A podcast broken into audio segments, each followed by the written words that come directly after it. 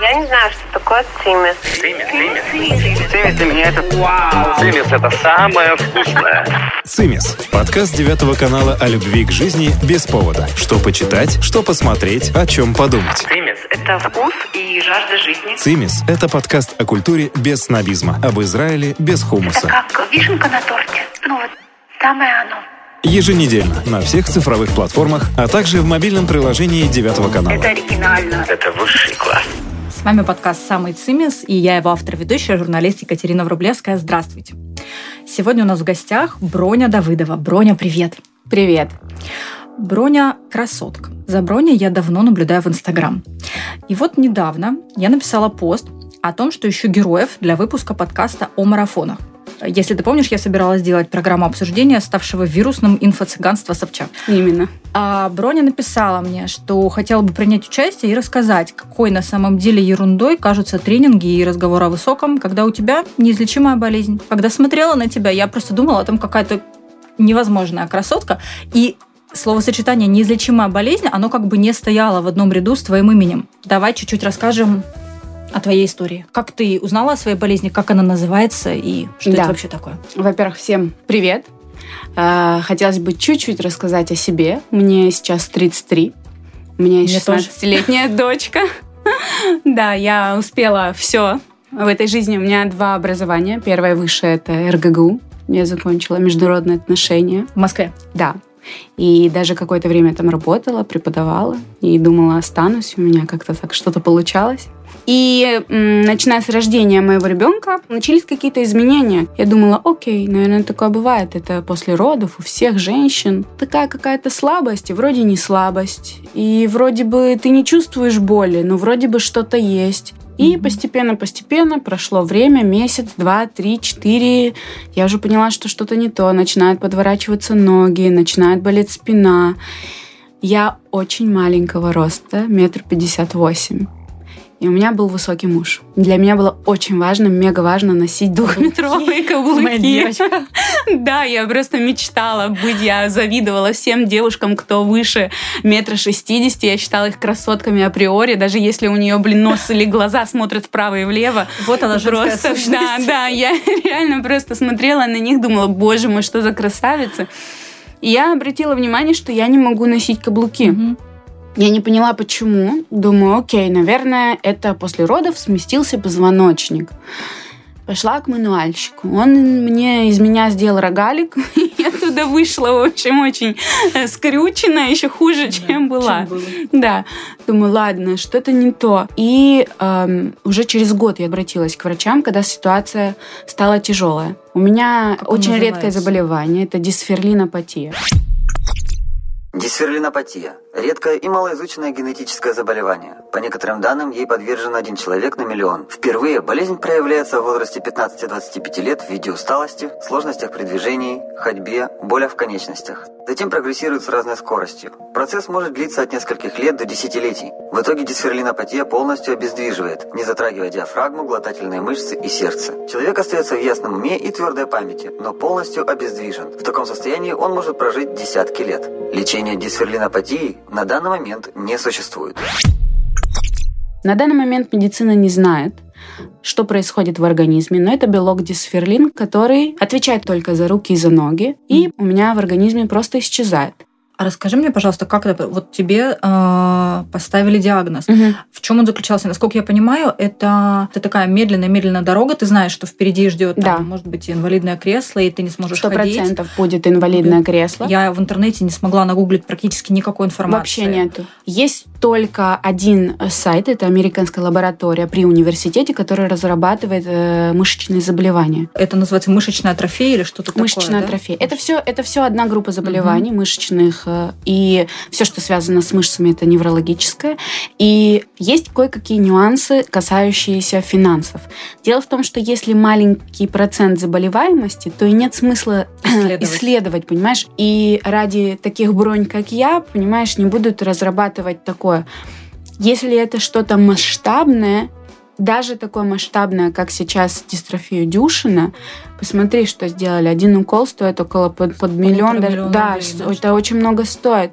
А тут мы говорим про таких, как я. Этот укол не помогает в твоем случае. Смотри, что делать с той ситуацией. Мне он, к сожалению, не поможет, но тот укол не, исци... не исцелит тебя, он приостанавливает э, разрушение. То есть у тебя будет так, как будет, но хуже не будет. Это тоже очень важно, это тоже очень полезно, и мне бы было очень как здорово. Угу. Но, послушай, я справлюсь даже если я останусь и без рук и без ног. Потому что мне, я к этому готова, я перешла свой барьер, когда принятие, наверное, что как такое, у алкоголиков. Что такое принятие? Как, как, э, Ты знаешь, это как алкоголизм, когда ты должен 12 ступеней да, пройти с таким диагнозом это тоже приходится. Просто э, мне за счет моей семьи повезло. Они каким-то образом не давали мне расслабляться. У меня было столько задач, что сидеть и ныть о том, что мне плохо и мне сейчас еще хуже будет, э, у меня такое тоже было. Просто это привело меня к тому, что я была в глубочайшей депрессии. И что, что тебе дальше? помогло из нее выйти? Как, На, наверное, как мне помогло ребенок. У меня безумно классные друзья, которые действительно нуждались во мне, несмотря на то, что я физически очень слабая и мне нужна помощь.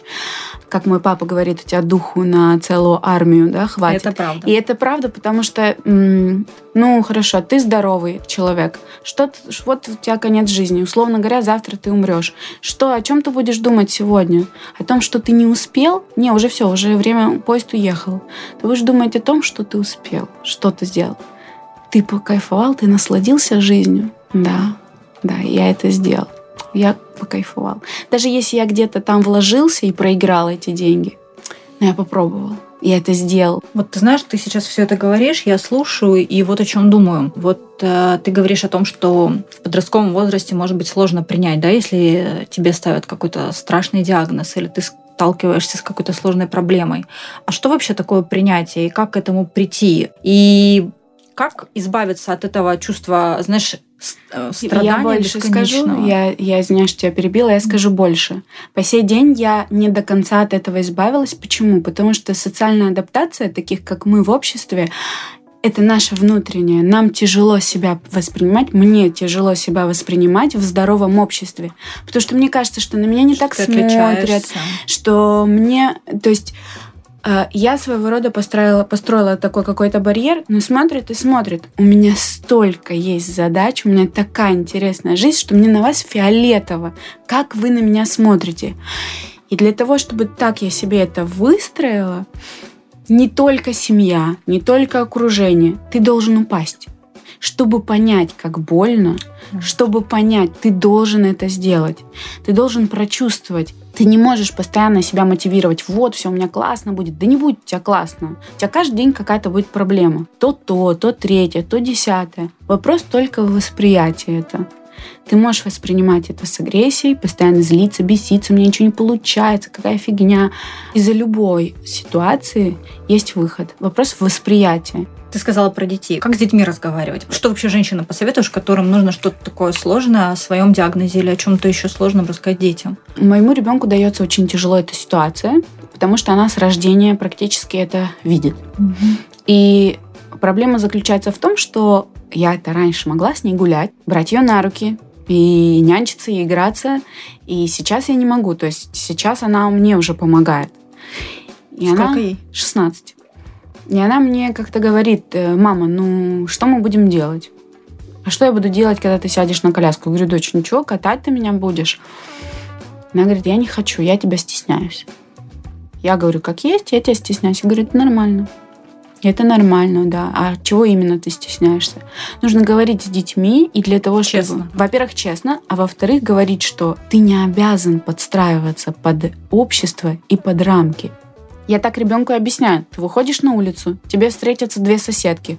У одной кофе пролился на блузку, и она злая, как собака. У другой то же самое случилось, но и пофигу. И фиолетово, даже если ты ей что-то скажешь. Она скажет, у меня нет времени на это заморачиваться. Как ты оказалась в Израиле? Расскажи об этом. В 2014 году я приехала сюда для обследования. Мне сделали биопсию в и... Ихилов. Ихилов. И тогда началась война. Я должна была попасть к одному профессору. И на мое еврейское счастье, слава богу, просто я к нему не попала. И мне поменяли в самую последнюю минуту врача-невролога, самого главного. Я попала к невероятно шикарному профессору. Ее зовут Вивиан Дрори, я ее обожаю. Во-первых, она безумно красивая. Во-вторых, это единственный человек, который она от и до сядет с тобой и обговорит полностью все. Я была настолько под впечатлением, что она мне объяснила, что со мной происходит.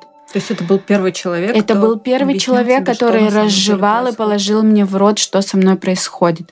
Она мне объяснила, что у нас есть два варианта.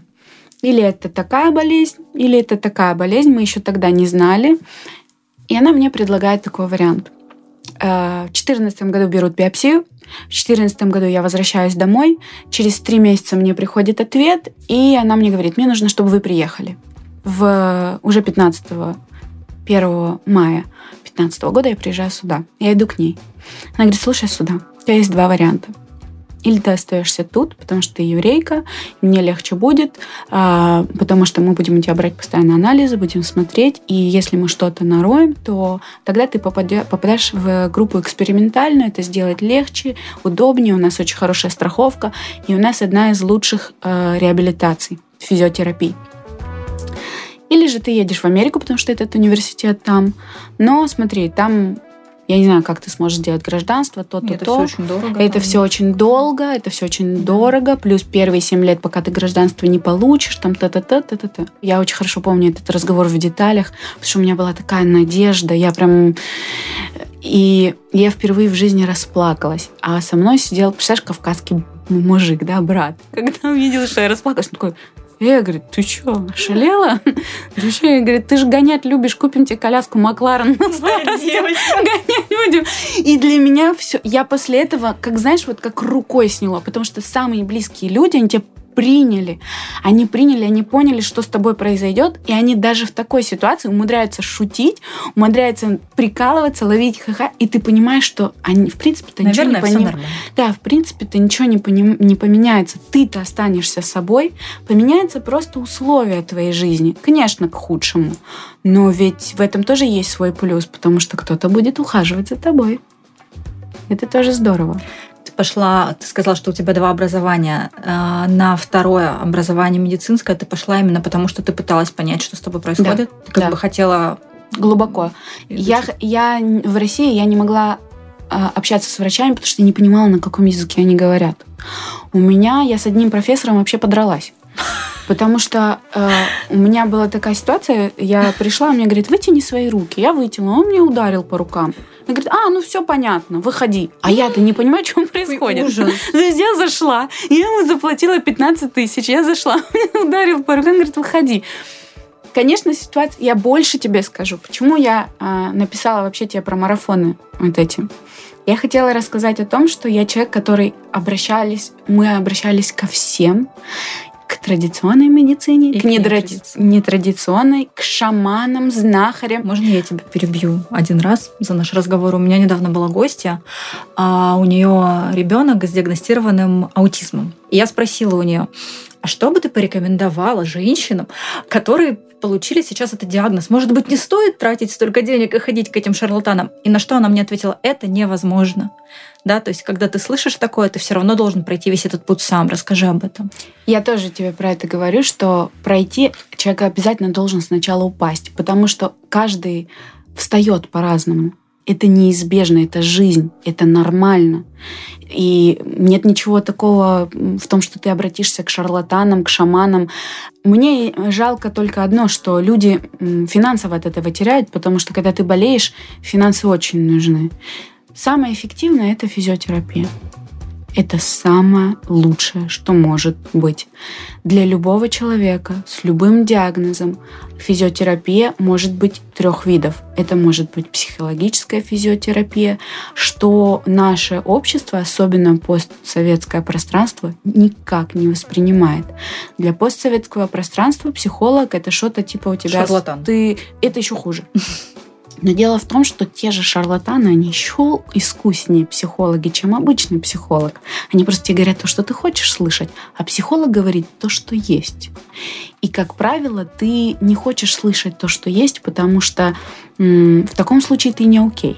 То есть, ага, то есть мне придется над собой работать и что-то делать, а мы натуры ленивые, мы же люди, это же нормально. Да ну нафиг, что это я, я над собой должен работать? Нифига, сейчас я заплачу бабушке, пусть она надо мной поработает. Эта штука не работает, причем у меня несколько людей, которые, слушай, я вот ходила к этой бабке, она мне реально помогла, а еще мне помогла иглотерапия.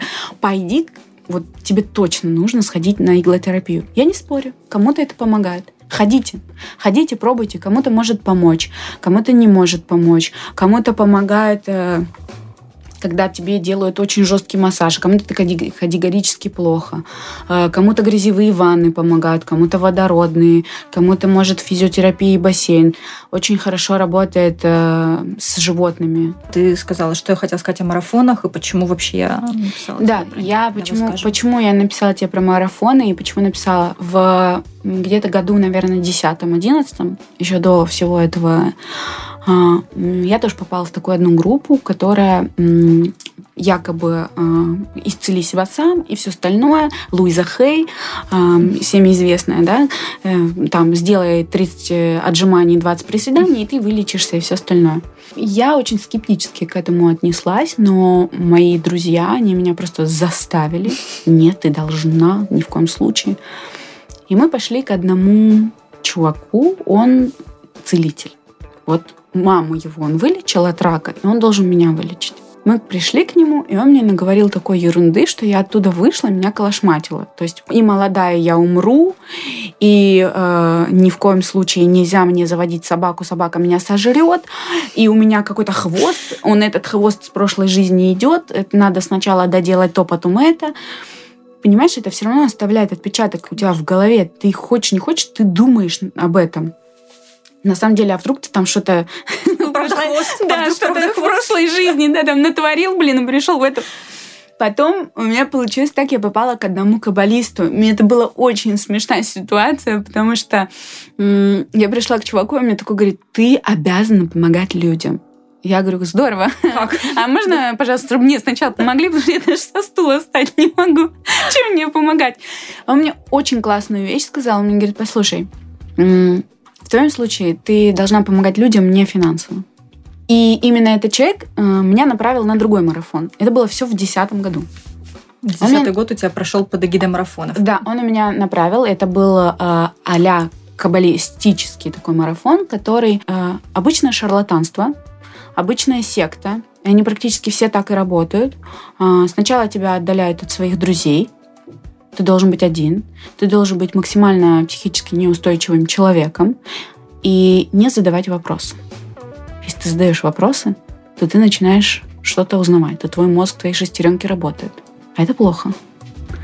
И как только вы попадаете на любой марафон, задаете вопросы, и вам на них не отвечают, просто собирайте руки в ноги и уходите. Когда тебе говорят, послушай, ты вот сначала принеси мне 100 шекелей, и я тебе дальше расскажу еще один секрет. А потом еще 100. А потом, да, вот так и было. А на следующей день, неделе еще, еще 100. А на следующей неделе еще 100. И у нас в этой, вот этих марафонах наш друг просто проиграл квартиру. Чтобы ты понимала. Их с 10 года у меня все вот эти марафоны, которые вместе взяты, они для меня как бы перестали существовать. Но к чему я еще пришла, почему марафоны и всему тому подобное, они не подходят.